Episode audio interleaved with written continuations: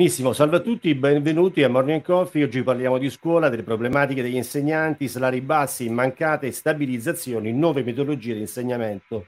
A Morning Coffee abbiamo, siamo collegati con noi da Bruxelles, professor Francesco Castro Giovanni, benvenuto. Grazie. Benvenuto Buonasera Presidente nazionale ANIEF, sindacato comparto scuola, dottor Marcello Pacifico, benvenuto. Grazie, un saluto a tutti e a tutti e la dottoressa Francesca Alparone, PhD, ricercatrice dipendente e formatrice. Benvenuta. Buonasera a tutti e grazie dell'invito. Iniziamo subito con la storia di Francesco Castrogiovanni, docente alla, formaz- alla Scuola Europea di Bruxelles, che per il settimanale della stampa Specchio ha raccontato la sua esperienza. Questa mattina Coffee ci racconterà il meglio della sua esperienza all'estero e perché pensa che la scuola in Italia sia in ritardo e di scarsa qualità. Per la verità non penso che sia di scarsa qualità, penso che abbia ancora ampi margini di miglioramento, penso che ci sia un trend eh, che non, non, è dei migliori, nel senso che sta cercando magari di rinnovarsi, però non, non sempre ci riesce, non sempre ci riesce bene. Però non, non posso affermare in tutta onestà che non sia, diciamo, che sia una scuola che non faccia la sua bella figura anche rispetto a, a realtà estere che conosco, non solo quella della scuola europea. Io per quanto mi riguarda, oh, si dica. Sì, noi abbiamo preso comunque mezzo la stampa, proprio infatti attraverso anche il, la, la, stampa di Torino e c'era una, un'affermazione sì. e pertanto andava anche a forse a ricalcare la, la parte della, della qualità della scuola di eh, oggi, no? Sì, lì sì, per esempio io eh, in quell'articolo lamento il fatto che eh, scattano dei meccanismi secondo me non tanto positivi nel momento in cui si deve, per esempio, eh, si, si, guarda la questione degli organici e quindi magari si tende eh, ad abbassare la, la, qualità nel momento in cui si devono fare, andare a fare gli scrutini, allora succede che magari si diventa un po' lassisti, a volte lo si diventa anche perché entrano, entrano in gioco meccanismi subdoli brutti che, non, che abbassano un pochettino le, diciamo, professore lei si, sì, professore lei si, si lamentava anche sull'aspetto del, dei compensi diciamo della, della retribuzione abbastanza basta, bassa rispetto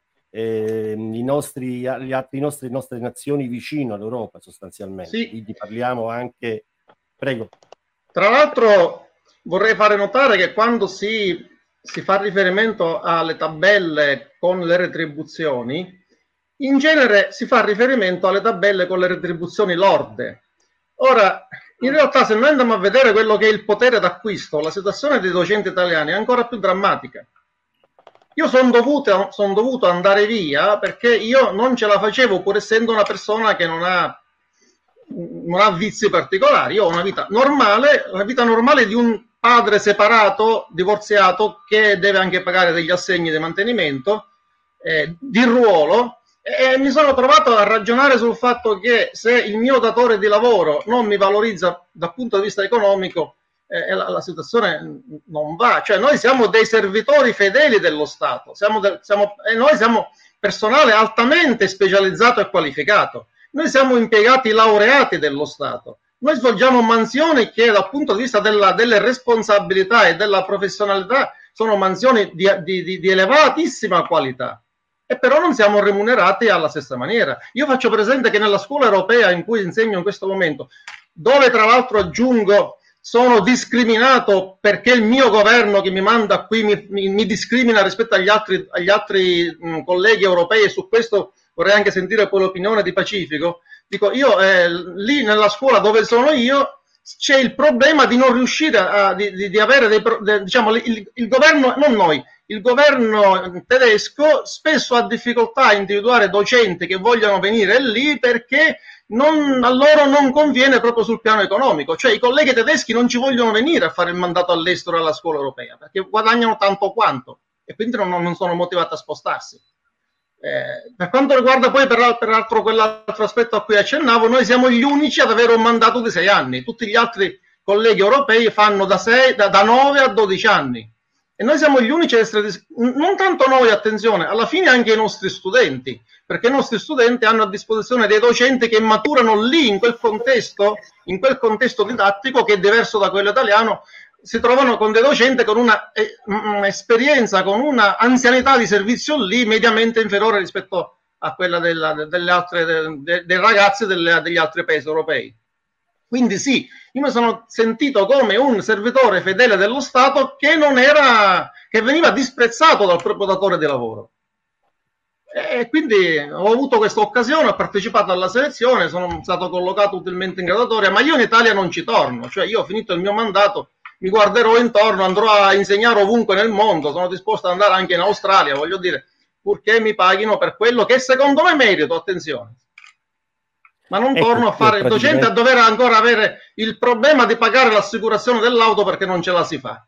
E, attenzione, e sono ancora un, uno di quelli fortunati perché io non sono mica, non andavo mica a lavorare fuori, cioè io lavoravo quasi nella mia città, dovevo affittare una casa ma non, non, non mi dovevo spostare fino a Milano. Immagino quale sia la situazione di un mio magari conterraneo che si sposta fino a Milano. Sono siciliano, ecco, quindi anche se non, non insegnavo nella mia città e quindi dovevo comunque affittare un appartamento, si dice che, si dice che mi trovassi in condizione migliore rispetto ad altri perché si dice che altrove il costo della vita è più alta, anche questa sarebbe pure da discutere. A proposito di costo della vita, approfitto anche del fatto che c'è qua eh, Pacifico e, e, quindi entrando nel dibattito di questi giorni sui livelli salariali e sulle eventuali, sulle eventuali differenziazioni, io credo che intanto bisogna intanto portare il livello di tutti i docenti ad avere un potere d'acquisto dignitoso paragonabile a quello dei colleghi tedeschi. Dopo, una volta raggiunto un livello adeguato per tutti, dopo, se c'è da tenere in considerazione le difficoltà di qualcuno rispetto a qualcun altro, magari si può immaginare, ah, si può parlare di un bonus aggiuntivo, eccetera. Ma intanto dobbiamo rendere questo lavoro dignitoso per tutti e ovunque. Ecco, abbiamo sentito il professore Castro Giovanni, quindi ha, ha diciamo, ribaldato la, la, domanda al dottor Pacifico della, dell'ANIEF. Cominciamo, cominciamo a puntualizzare alcuni punti. Primo punto, gli stipendi del personale scolastico italiano, insegnante e amministrativo, se vogliamo parlare degli insegnanti C, approfondiamo il tema degli insegnanti. Allora, c'è una prima discriminazione in Italia che nasce dal fatto che chi è precario non ha lo stesso trattamento economico e giuridico del personale di ruolo. E questo in violazione di una precisa direttiva europea che ha portato tra l'altro l'Italia a dover rispondere a una lettera di messa in mora, a due procedure di infrazione, una è ancora attiva, a, a, una denuncia che ci è stata accolta, presentata da ANIEF dal Comitato Europeo dei Diritti Sociali, a una raccomandazione del Comitato dei Ministri del Consiglio d'Europa, sempre su sollecitazione di ANIEF. E, e che porta ogni giorno diciamo, i tribunali della Repubblica a riconoscere risarcimenti per migliaia di euro per tutta una serie di diritti per cui il personale che è precario, che è stato precario, ha avuto leso. Secondo pre- tema importante, riguarda non solo il personale della scuola, ma il personale di tutto il pubblico impiego, in particolar modo però noi parliamo del personale scolastico, docente e amministrativo e quindi ritorniamo al problema del personale docente e al fatto che gli stipendi non sono allineati all'inflazione registrata negli ultimi 15 anni. Il precedente contratto, quando ANIF non c'era, ha dato risorse per tre punti e mezzo di aumenti contrattuali tra il 16 e il 18 rispetto a 11 punti di inflazione. Quindi è stato firmato in passato un contratto per il periodo del blocco contrattuale che è stato oh, di 8 punti sotto l'inflazione registrata. Nel periodo 19-21 l'inflazione invece è stata bassa e il contratto ha recuperato due punti e mezzo rispetto a quegli 8 punti e quindi abbiamo firmato noi questo contratto, però di fatto nel 2022 l'inflazione è rischizzata di 8 punti e nel 2023 addirittura si prevede un aumento di 4 punti. Questo che cosa vuol dire? Che nuovamente, nonostante quel contratto abbia recuperato dei soldi, il potere di acquisto degli stipendi del personale docente italiano si è impoverito. È ritornato quasi, non dico alla soglia di povertà, alla soglia di povertà ci siamo già con gli stipendi dei collaboratori scolastici per 36 ore settimanali, ma si è impoverito. Quindi che vuol dire? La prima cosa che si dovrebbe fare, che dovrebbe fare il governo, prima ancora di parlare degli stipendi europei, sarebbe quella di innanzitutto garantire la parità di trattamento tra personale precario e personale di ruolo. Questo significherebbe, porterebbe lo Stato a assumere i precari. Lo Stato non assume i precari perché li discrimina. In secondo luogo, bisognerebbe allineare gli stipendi all'inflazione. Se si facesse questo, i nostri stipendi oggi sarebbero di 350 euro mediamente in più rispetto a quello che abbiamo. Se fosse già così, noi cominceremmo a avvicinarci non alla Germania, ma a, ci cominceremo ad avvicinare alla media europea.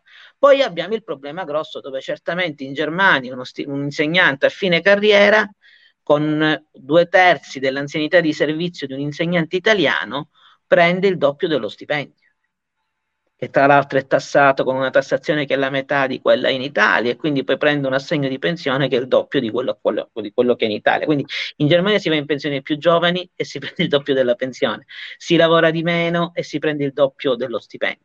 Allora, questo è un problema concreto, ma è un problema che non riguarda solo gli insegnanti, riguarda tutte le categorie diciamo, del, del, del, dei lavoratori. Non esiste ancora un'Europa che ha deciso di pagare allo stesso modo tutti i suoi lavoratori pubblici dipendenti in tutti i suoi stati e quindi l'unica cosa che si può fare è pressioni presso il governo per fare capire che ci sono alcuni paesi che spendono per il personale, per valorizzare il personale, e altri paesi invece che vogliono risparmiare sul personale e sulle sue strutture. Però ripeto, il primo passaggio dovrebbe essere parità di trattamento personale precario di ruolo, il secondo passaggio allineare gli stipendi all'inflazione del nostro paese, il terzo passaggio cominciare un confronto e cominciare a vedere se la scelta delle, del, della politica italiana sia corretta rispetto a quello che avviene negli altri paesi e quindi se il governo non dovesse stanziare più risorse, è stato un tema in campagna elettorale, ma dopo la campagna elettorale, ahimè, come sempre, queste cose Quarto tema, il collega l'ha detto prima, ma ha detto due temi, quindi vado velocissimo, so che i tempi sono brevi. Uno dei due temi, la differenziazione degli stipendi in base a dove lavori. Ecco, ANIEF non è d'accordo. No, noi, noi, abbiamo chiesto nel contratto di una, riconoscere una specifica indennità di sede. Per, nel contratto dei metalmeccanici si prevede una diaria di fino a 88 euro giornaliera tra pernottamento eh, pranzo, cena per chi lavora lontano più di 20 km da casa. Non a mille chilometri nord, sud, est, ovest, isole, monti. Stiamo parlando di 20 contratto dei metalmeccanici. Allora, è evidente che se tu mi fai lavorare in un posto lontano dal mio domicilio, io devo spendere i soldi per prestarti una, un servizio, per, per una prestazione d'opera. Eh, io ti pago prima questa indennità di trasferta, ma chiunque che sia un idraulico, che sia un imbianco, chiunque ti viene da fuori ti chiede un'indennità di trasferta, che tra l'altro il legislatore italiano norma fino a 46,48 euro non tassabili. Allora, eh, Pacifico, la domanda potrebbe essere perché non lo metti nel contratto? Ma io lo metterei nel contratto, ma se il governo non mette i soldi, poi gli organi di garanzia mi bocciano il contratto, quando anche l'ARAN firmasse il contratto o le altre organizzazioni fossero d'accordo. Quindi su questo dibattito andiamo all'estero e all'estero ha ragione, ha ragione. Noi abbiamo un dipartimento per gli insegnanti all'estero, cioè abbiamo un coordinatore del nostro dipartimento che sta, ha fatto proprio le battaglie che comunque sono state denunciate in questa sede. Prima grande battaglia, organici. Dal 2017 ad oggi, col decreto legislativo appli- applicativo della legge 107 del 2015 della buona scuola, è stato tagliato della metà l'organico delle scuole estere.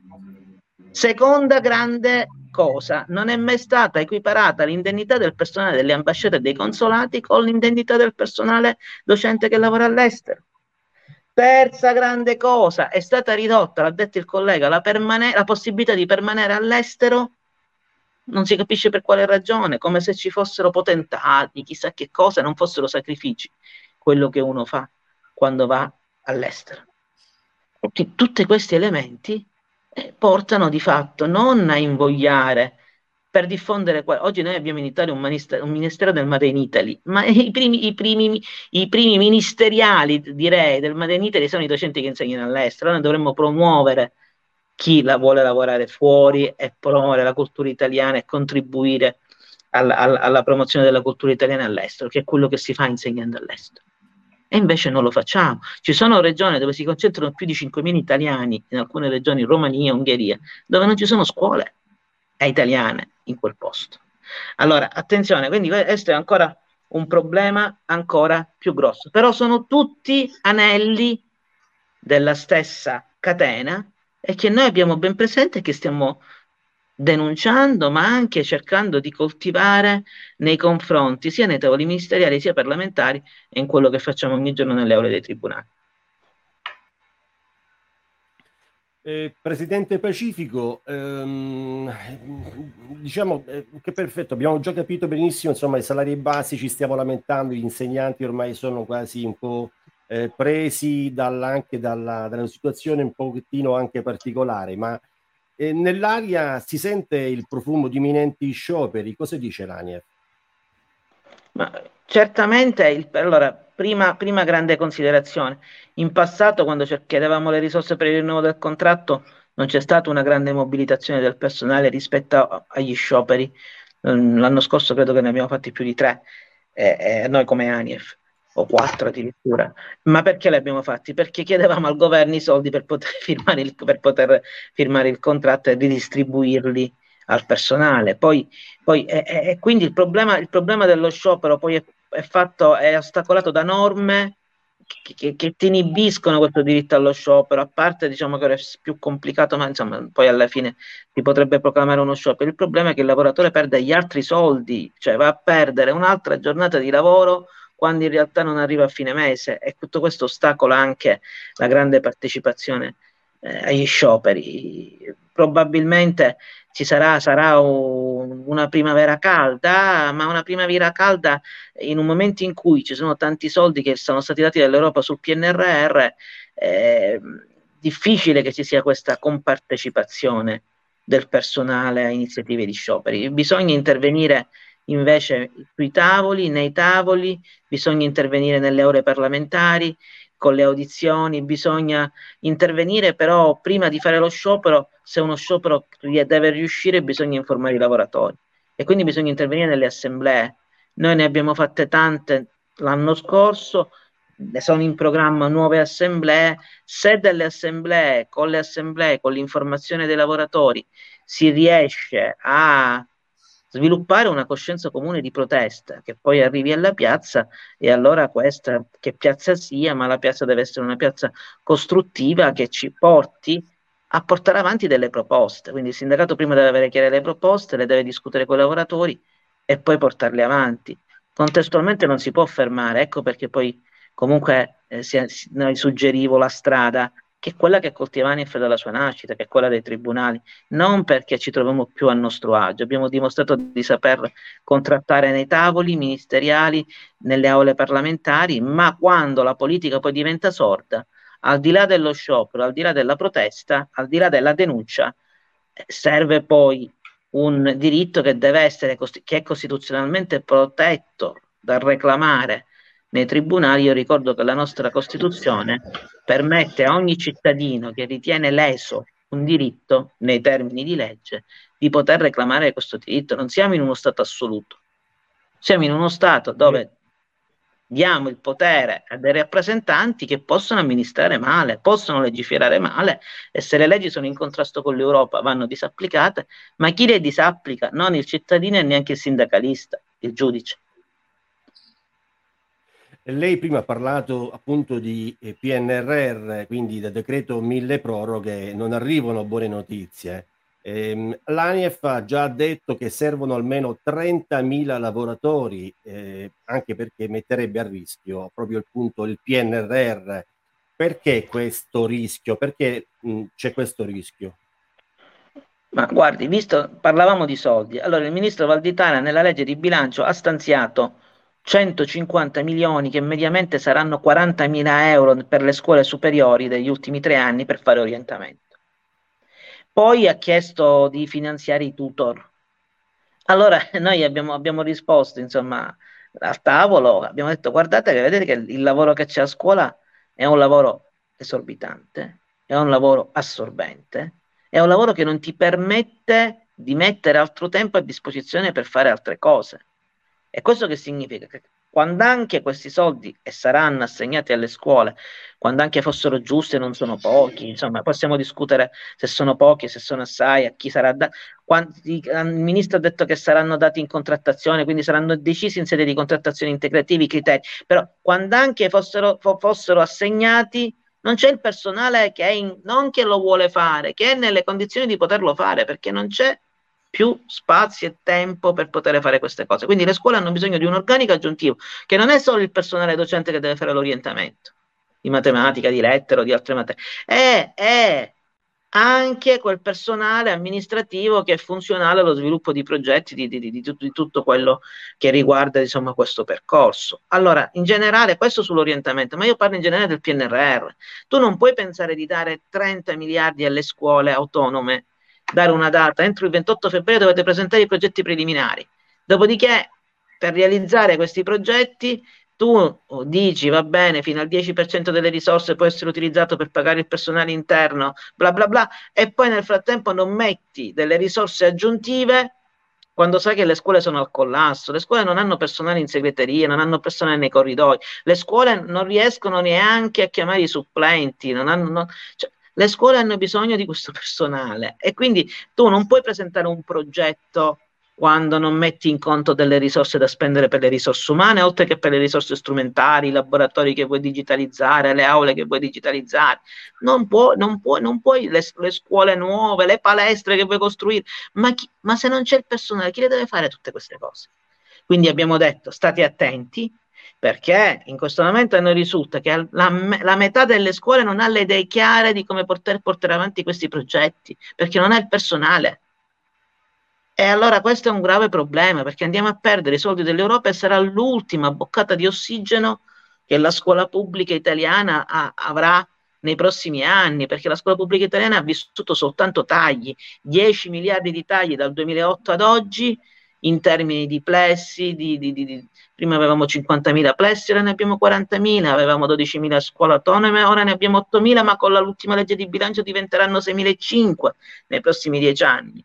C'è la denatalità che per ora è ammortizzata dal fatto che utilizziamo le risorse, ma questo minor numero di studenti che si iscrivono porterà invece che aumentare i posti e diminuirli, aumenterà l'emigrazione dal sud al nord, dalle, dalle regioni meno economicamente sviluppate a quello che sono oggetto di immigrazione. E tutto questo farà perdere lo Stato, l'Italia. Allora, per fare questo dobbiamo cominciare a utilizzare le risorse che abbiamo ma in maniera intelligente. Quindi ci sono delle risorse del PNRR, dotiamo le scuole di questo organico aggiuntivo. E l'ABC, se no è inutile andare a, andare ad approfondire il progetto. Perfettamente, il concorso a breve quindi sarà un concorso Speedy ad aprile per 20.000 precari, questo si è detto. Ha notizie per gli altri 50.000, cosa pensa che farà il governo? Allora, là, al, tavolo, al, tavolo, non abbiamo chiesto questo, questa era la proposta iniziale del Ministero, abbiamo detto tutti no, cioè io per primo come ANIF abbiamo detto basta con... Cioè, negli ultimi cinque anni abbiamo fatto sette procedure concorsuali riservate, straordinarie, contro straordinarie e ogni anno abbiamo lasciato la metà delle cattedre vacanti messe a disponibilità per le missioni ruolo. Quindi attenzione, il problema non è più fai i concorsi, cioè l'abbiamo spiegato in tutti i modi, e fortunatamente, dico, in quel tavolo si era arrivata una proposta che è quella, che è quella di assumere dalle GPS di prima fascia e seconda fascia, cioè di assumere i precari da quelle stesse graduatorie da cui sono chiamati ogni anno come supplenti. Questo è quello che abbiamo chiesto, questo è quello che al tavolo abbiamo, diciamo, tra virgolette, ottenuto, nel senso che il governo ci è andato dietro, il ministero ci è andato dietro, anzi, questa è la proposta che è inviata a, a, in Europa ci rispondono che però l'Europa pretende che ci sia un ennesimo concorso riservato, speedy, perché ritiene che non riusciamo ad assumere i precari, visto che c'è quella procedura di infrazione che vi dicevo, visto che c'è quella raccomandazione del Consiglio d'Europa, visto che ci sono i ricostiani che portiamo avanti. E allora eh, ritengono che comunque si debba fare una cosa speedy, noi abbiamo altre soluzioni, abbiamo il concorso straordinario bis, che è ancora in corso di svolgimento per alcune classi concorsuali in alcune regioni, che potrebbe prevedere l'integrazione delle graduatorie. Abbiamo il tema, per esempio, di chi si abilita e specializza all'estero, che la cui abilitazione non è riconosciuta in Italia.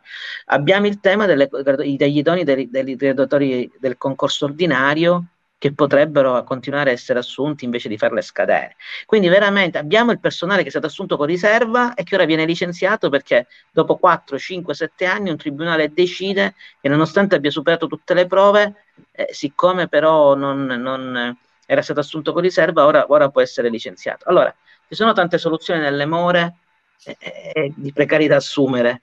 L'ultima è quella di fare il concorso Spidi, però lo, lo, abbiamo detto lì e lo dico anche qua. Allora, un concorso in più, per carità, fa pure, pure 50 concorsi in più, però bisogna invece reclutare dalle GPS. Questo è stato chiesto in Europa, si aspetta la risposta. E perché? Ma non perché lo vuole pacifico l'ANIEF. Se ci pensate, è logico. Allora, l'Europa accusa l'Italia di abusare dei contratti a termine rispetto al personale che è chiamato dalle graduatorie delle supplenze, dalle GPS. E allora se io devo stabilizzare o assumere un precario, lo devo chiamare da quella graduatoria da cui avviene l'abuso. Quindi non, non è che mi devo inventare un'altra graduatoria, la, l'ottava graduatoria, la nona graduatoria. Allora, il problema, l'Europa ci dice in parole molto semplici, e la giurisprudenza della Corte di Giustizia europea, il lavoro non può essere misurato per la durata del suo rapporto, ma deve essere misurato per come si svolge. Allora, se si svolge allo stesso modo, non può essere la durata del rapporto a discriminare il lavoratore. Quindi, se un precario viene chiamato dalle GPS di seconda fascia per dieci anni, sempre l'insegnante ha fatto. Non, non, è, non, puoi dire non è un insegnante, non merita di essere insegnante, perché per dieci anni me l'hai, l'hai chiamato per dieci anni. E quindi cioè, il problema è che gli abusi di lui, Cicerone diceva usque tandem abutere. Allora dico, queste, queste, cose, queste cose, siccome noi ce lo diciamo e noi non abbiamo più pazienza, la pazienza non è che significa da oggi, anche perché la regola dello sciopero, dopo un giorno, due giorni, non puoi scioperare sempre. Quindi diciamo, al di là dello sciopero, al di là delle manifestazioni che ne abbiamo fatte, tantissime in passato sul precariato, tante, veramente tante, ma proprio tante, credo credo più di un centinaio da quando l'ANIF è stata costituita più di 15 anni fa ormai.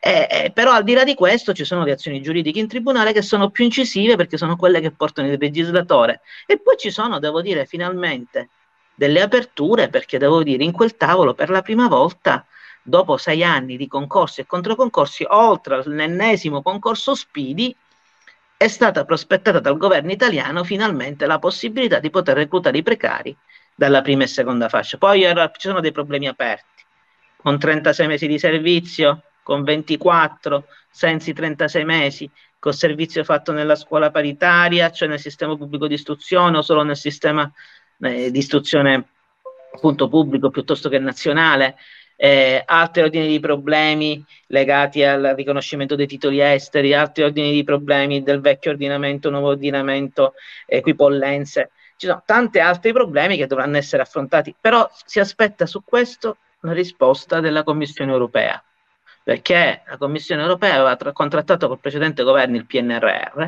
e quindi nel momento in cui si modifica o si vuole modificare il PNRR bisogna contrattare con le istituzioni europee una modifica. Perfetto. Eh, Presidente, per quanto riguarda l'aspetto invece della... Si sa, abbiamo capito che si attende il via libera di Bruxelles, ma per quanto riguarda piuttosto eh, l'incontro che eh, si è tenuto con i sindacati, le organizzazioni sindacali e la MAECI sul piano triennale di formazione personale scolastico in servizio all'estero. Ci sono stati riscontri, nel senso mm, si è parlato, lei era presente al tavolo, si è parlato qualcosa di, di mh, mm, qualcosa da comunicare, qualcosa che magari è sfuggito? Allora, eh, era presente un mio capodelegazione eh, il problema lì, per la prima volta devo dire, perché prima, fino, a, prima, fino a quel giorno facevano delle convocazioni separate perché Anif non aveva firmato il contratto nazionale, quindi per la prima volta è stata una convocazione dove era presente anche Anif e noi abbiamo ribadito quelle cose che vi abbiamo chiesto. È vero che il tema era sulla formazione del, del, del, del personale, quindi sulla selezione, ma noi abbiamo chiesto delle modifiche al decreto legislativo per poter innanzitutto aumentare quegli organici e quindi ripristinare quegli organici tagliati e poi per cambiare anche il vincolo di permanenza e quindi quella, quella, quella exit line che, che, che, che, vorrebbe buttare fuori e far rientrare tipo il collega che ha detto io non rientro, ma ne vado pure in Australia, ma non, non rientro. Il problema, il problema, il problema è, è, è, grosso, ma per il nostro paese. Il governo si è insediato solo da 5-6 mesi, dobbiamo capire bene sul eh, personale all'estero eh, che lavora all'estero che intenzioni ha, cioè se vuole investire, visto che ha creato, come dicevo, un ministero del Made in Italy, visto che ritiene che bisogna promuovere il valore dell'italianità, la cultura italiana nel mondo, a mio avviso, a nostro avviso, deve fare un passo indietro. Non lo abbiamo detto, anche se non era l'argomento, diciamo, centrato su quel tema. Però ora aspettiamo che però dalle, da queste parole, da queste interlocuzioni si vada ai fatti. E ripeto, là c'è poi un problema di stipendi, che non è perché c'è il caro Francesco lì che mi ascolta, cioè c'è un problema che Anief lo, lo sta denunciando ormai da 3-4 anni, c'è un problema di, di indennità che non sono riconosciute, non sono equiparate e qui in maniera non giustificata, perché poi è il consolato che gestisce queste istituzioni, quindi in maniera, in maniera non giustificabile eh, che porta poi anche veramente a una sofferenza di chi lavora, lavora fuori. Io mi ricordo die, dieci anni fa ho fatto un'assemblea in Grecia ad Atene, eh, nella scuola italiana ad Atene, eh, ora ne, ne, abbiamo fatte tante altre online, però in presenza io ero andato là molto prima del Covid e avevamo approfondito tutti questi argomenti. Ora che, siamo, che possiamo partecipare con tutti gli altri tavoli, ce ne faremo delatori. Se, se, posso chiedere, se posso intervenire un attimo. Allora, da un lato c'è il contratto collettivo nazionale del lavoro che dice una cosa, dall'altro lato c'è il decreto 6417 che dice altro. Ma non uh-huh. è il mhm. contratto che prevale sulla norma? O, o, no, o, Francesco, allora, è, in fase, allora. in fase, di contrattazione ora rimettiamo le cose a posto o, oh, continuiamo ah, oh. a funzionare con quel sistema lì? Perfetto, Francesco, ti do una, una risposta se posso darla, chiedo al conduttore. Prego, prego. Se no ci, ci autogestiamo come, come, nelle assemblee sindacali. Eh, eh, allora, prima, prima, prima, prima norma. Abbiamo avuto un 165 del 2001, poi abbiamo avuto un 150 del 2009, poi abbiamo avuto una Madia. Eh, nella gerarchia di tutte queste fonti, e in particolar modo te la ricordi Francesco, la legge 107 del 2015 che a un certo punto diceva nell'ultimo comma, penultimo comma, credo fosse il 212, ma vado a memoria, tutte le norme in contrasto con la presa, tutte le norme contrattuali in contrasto con questa legge vanno disapplicate. E il decreto, la legge 107, come sai, ha dato luogo a quel decreto delegato sulla sul riorganizzazione delle scuole estere. Quindi indipendentemente poi se oggi la Madia ha ripristinato rispetto alla Brunetta la potestà del contratto rispetto alla legge, che è un qualcosa che per ora eh, si sta discutendo nei tribunali, con una giurisprudenza che ancora non si è consolidata. In ogni caso, se la legge dice chiaramente che una cosa non può derogare, non deroga, perché la legge rispetto all'altra fonte, quella legislativa, eh, porta a disapplicare la norma contrattuale. Chiusa questa parentesi, Francesco, c'è un altro problema. Qua hai ragione. Quando non c'era ANIEF nella precedente tornata contrattuale, 16-18, si disse per il personale estero che bisognava aggiornare la parte del contratto sul personale estero. Eh, noi lo abbiamo detto, attualmente l'ARA non ha previsto niente. Noi abbiamo chiesto che rispetto agli incontri in ARA nel 21 e il 22 proseguiranno, quando si finirà di discutere tutte le cose ci, di cui ci vuole fare discutere l'ARAN, no, perché nell'atto di indirizzo non se ne parla, noi vorremmo invece andare a parlare pure del, del, del tema del rinnovo delle norme contrattuali per il personale de, che lavora all'estero. Ma non lo dico perché l'hai chiesto ora tu, lo dico perché lo abbiamo fatto i comunicati stampa, lo stiamo facendo, lo stiamo chiedendo e personalmente l'ho chiesto pure io al tavolo. Quindi vediamo ovviamente se l'ARAN è d'accordo, se tutte le altre sigle sindacali sono d'accordo, se riusciamo nella parte integrativa rispetto alla parte economica che è stata sottoscritta, se riusciamo a mettere delle, delle norme giuste per il personale delle scuole estere. Perfetto, Presidente, ultima domanda. L'ANIEF per il concorso di aprile eh, sta organizzando dei corsi on demand formativi a riguardo? E ancora dobbiamo vedere se esce questo concorso Speedy, il concorso Speedy eh. intendi. Eh, eh, se esce, bisogna vedere perché, ripeto, loro insistono per fare questo concorso Speedy, se è ad abbondantiam, cioè rispetto alla procedura di, di, di, prima e seconda fascia, certamente in collaborazione con ormai con, con l'ente Aerosofia, con cui collaboriamo da tempo e con altri enti, noi facciamo sempre dei corsi di preparazione di approfondimento eh, per poter partecipare a queste procedure concorsuali. Quindi la formazione è stata sempre al centro della nostra politica, ma che facciamo con eh, associazioni che sono specializzate eh, da anni sulla formazione del personale.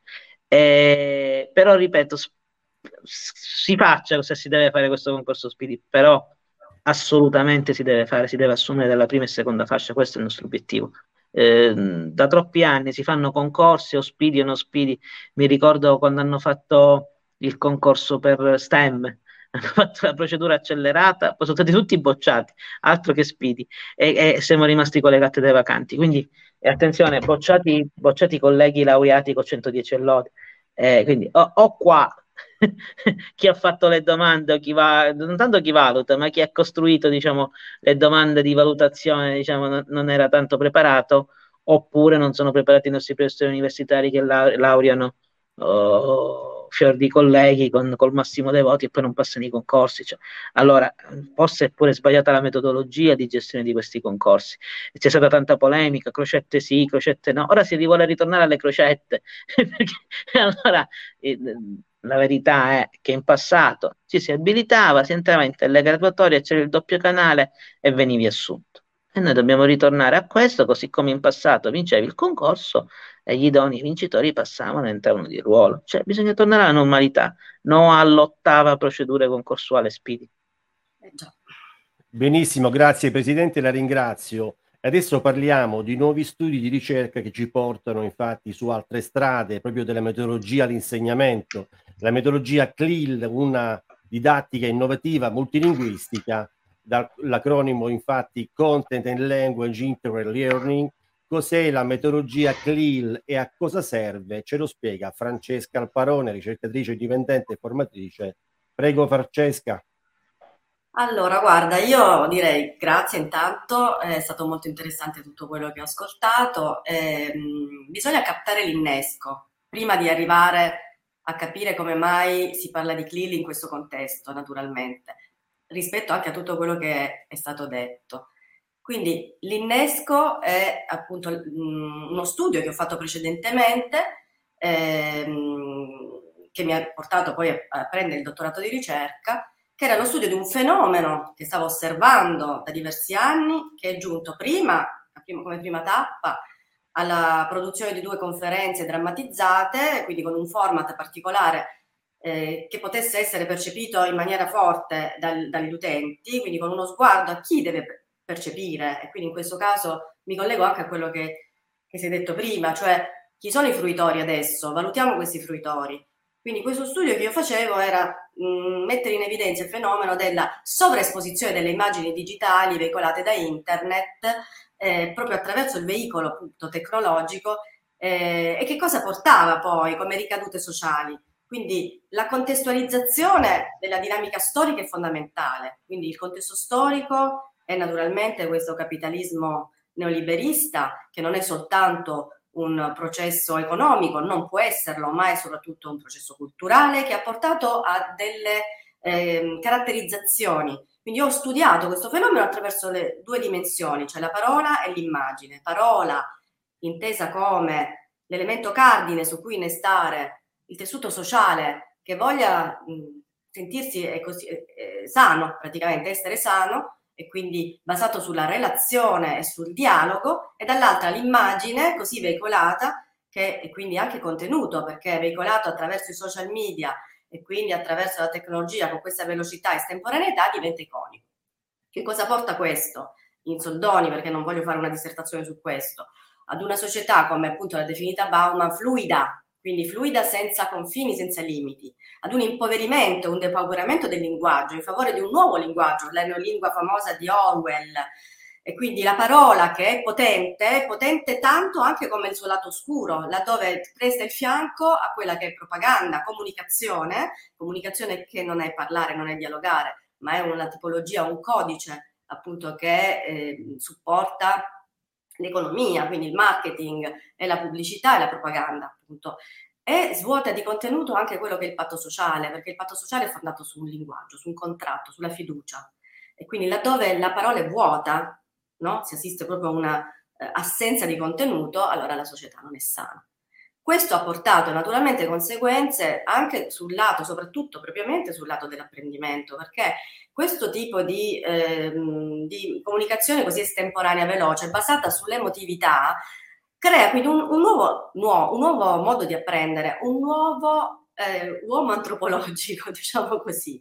Quindi quell'homo consumens, l'uomo crematistico di cui parla Aristotele, parlava proprio di questo, facendo il confronto tra quella che è la, l'economia domestica basata sullo scambio, quindi sul valore quasi eh, bilanciato no, delle cose dello scambio, con l'introduzione della moneta. Lui parla proprio di tecne, che diventa proprio eh, lo scambio per accumulare moneta. Quindi c'è sempre sotto questa chiave di lettura di questo eh, cannibalismo proprio del capitalismo, che, che ha eroso tutta una serie di strutture e soprattutto la formazione perché se comunque vengono anche bocciati i colleghi senza nulla togliere, è perché sicuramente il sistema di, di concorsuale eh, non va bene a crocette, questo senz'altro, ma viene fatto per facilitare in realtà, perché comunque non c'è più l'approccio a uno studio metodico che sia anche legato appunto ad una rielaborazione dei dati, cioè questo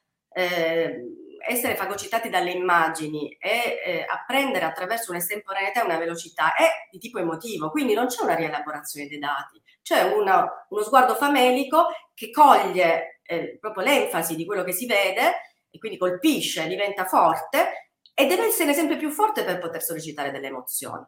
Quindi, tornando diciamo, all'argomento di stasera, di questa sera, appunto, perché il CLIL diventa ehm, importante. Quindi il paradigma che noi abbiamo avuto quindi fino adesso era una, dis- una diselenizzazione a favore di un coding, perché questo è il tipo di società e di scuola che noi stiamo portando avanti. Il nuovo paradigma invece paradossalmente ci viene dal sistema e questa è una cosa interessante, è questo CLIL appunto, Content, Content Language, Integrated Language. Che cosa serve? A che cosa serve questo? È una metodologia innovativa che mette al centro, da un punto di vista olistico, e questo è un termine che è stato utilizzato durante il TES, che è proprio un summit dedicato all'educazione, perché si sta rilevando altre, nelle altre sfere questo abbassamento dell'apprendimento, questa incapacità di concentrazione, eh, di questa estemporaneità diciamo, del, del, del, percepire, di trattenere i dati, questa mancanza di rielaborazione che è fondamentale appunto per l'apprendimento, e hanno messo come punto focale proprio eh, da portare avanti come obiettivo quello di dare un apprendimento olistico. Ma cosa intendiamo per questo apprendimento olistico?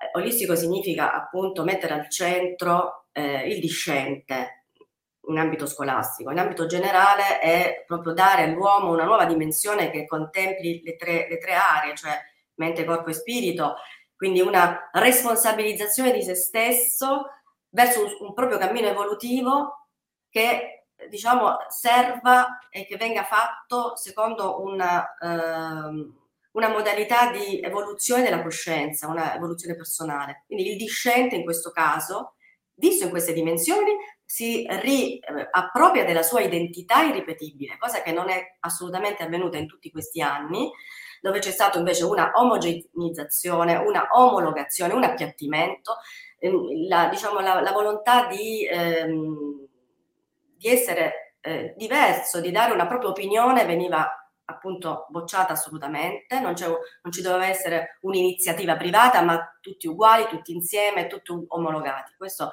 a discapito assolutamente della capacità critica di ogni strumento che fa dell'individuo ognuno a sé stante e irripetibile. Quindi che venga questa cosa dall'alto, se vogliamo dire, parlare il linguaggio del mainstream piuttosto che del sistema, mm, eccetera, è una cosa, un sollievo, perché proprio loro vogliono cambiare paradigma e quindi parlano di olismo e questa è una cosa bellissima secondo me. Il CLI le dà la possibilità all'insegnante quindi di, di avere un approccio creativo alla, alla, all'insegnamento attraverso anche lo strumento della tecnologia, certamente, ma come strumento, non come sostituto. Cioè deve essere un facilitatore a multilivello, e quindi sono d'accordo con, il professor Castro Giovanni che diceva appunto la scuola italiana ha dei professionisti validi, dei contenuti importanti, lo sono, è vero, e la bravura del docente è proprio quella di dimostrare di poter insegnare a un multilivello. Quindi eh, una materia sostanzialmente, quella disciplinare, attraverso l'utilizzo di un'altra lingua che non è la lingua madre. Questo sicuramente rientra nel coding perché il fatto di utilizzare l'inglese, per esempio, è quello che più va per la maggiore, è sicuramente un codificare una comunicazione che possa essere uguale per tutti, questo sì va bene, ma rimane sempre l'individuo, che è il docente in quel caso, che con sua, eh, le sue grandi sfaccettature può veicolare un contenuto eh, in modo creativo. Quindi la creatività è il cardine, questa è la rivoluzione secondo me. La rivoluzione è proprio eh, rivalutare questa sfera importantissima dell'essere umano che è stata assolutamente obnubilata, ehm, che è, appunto è, fruttrice di idee e le idee generano sviluppo. Questo è un, un dato di fatto assoluto. Il fatto che poi si stia eh, portando avanti un nuovo modo di fare anche radio no? attraverso i podcast è, è, bello perché vuol dire rivalutare gli altri sensi. Fino adesso noi abbiamo prestato importanza alla vista, la vista che diventava anche udito, appunto, un sentire asettico che non tratteneva i dati. Adesso si vuole rimodificare questa cosa utilizzando i podcast che sostituiscono il video, comunque la, l'immagine. E questa è una cosa importantissima perché l'ascolto porta con sé tutta un'altra serie di eh, di sensazioni che eh, costruiscono una rielaborazione importantissima. Sì, io eh, la devo interrompere, dottoressa, siamo già ormai in fase di chiusura. Prego. Eh, no, no, io avevo finito, cioè, il, l'importanza di questa nuova innovazione didattica che diventa quasi un ritornare, come diceva eh, precedentemente pacifico, appunto, ad un, ad un modo di fare scuola di vecchio stampo. Questo potrebbe essere con un'innovazione, quindi questa è una chiave di lettura importante su com- dove stanno andando le cose. Potrebbe essere incoraggiante, no? Dopo tanta devastazione che abbiamo ascoltato. Benissimo, grazie ancora. Io um, intanto ringrazio gli ospiti, eh, grazie a tutti anche per la, il contributo, per la, anche per la corretta informazione che abbiamo dato anche questa, questa mattina. Io vi rinnovo l'appuntamento e arrivederci alla prossima puntata di Morning Coffee News. Arrivederci a tutti. Arrivederci.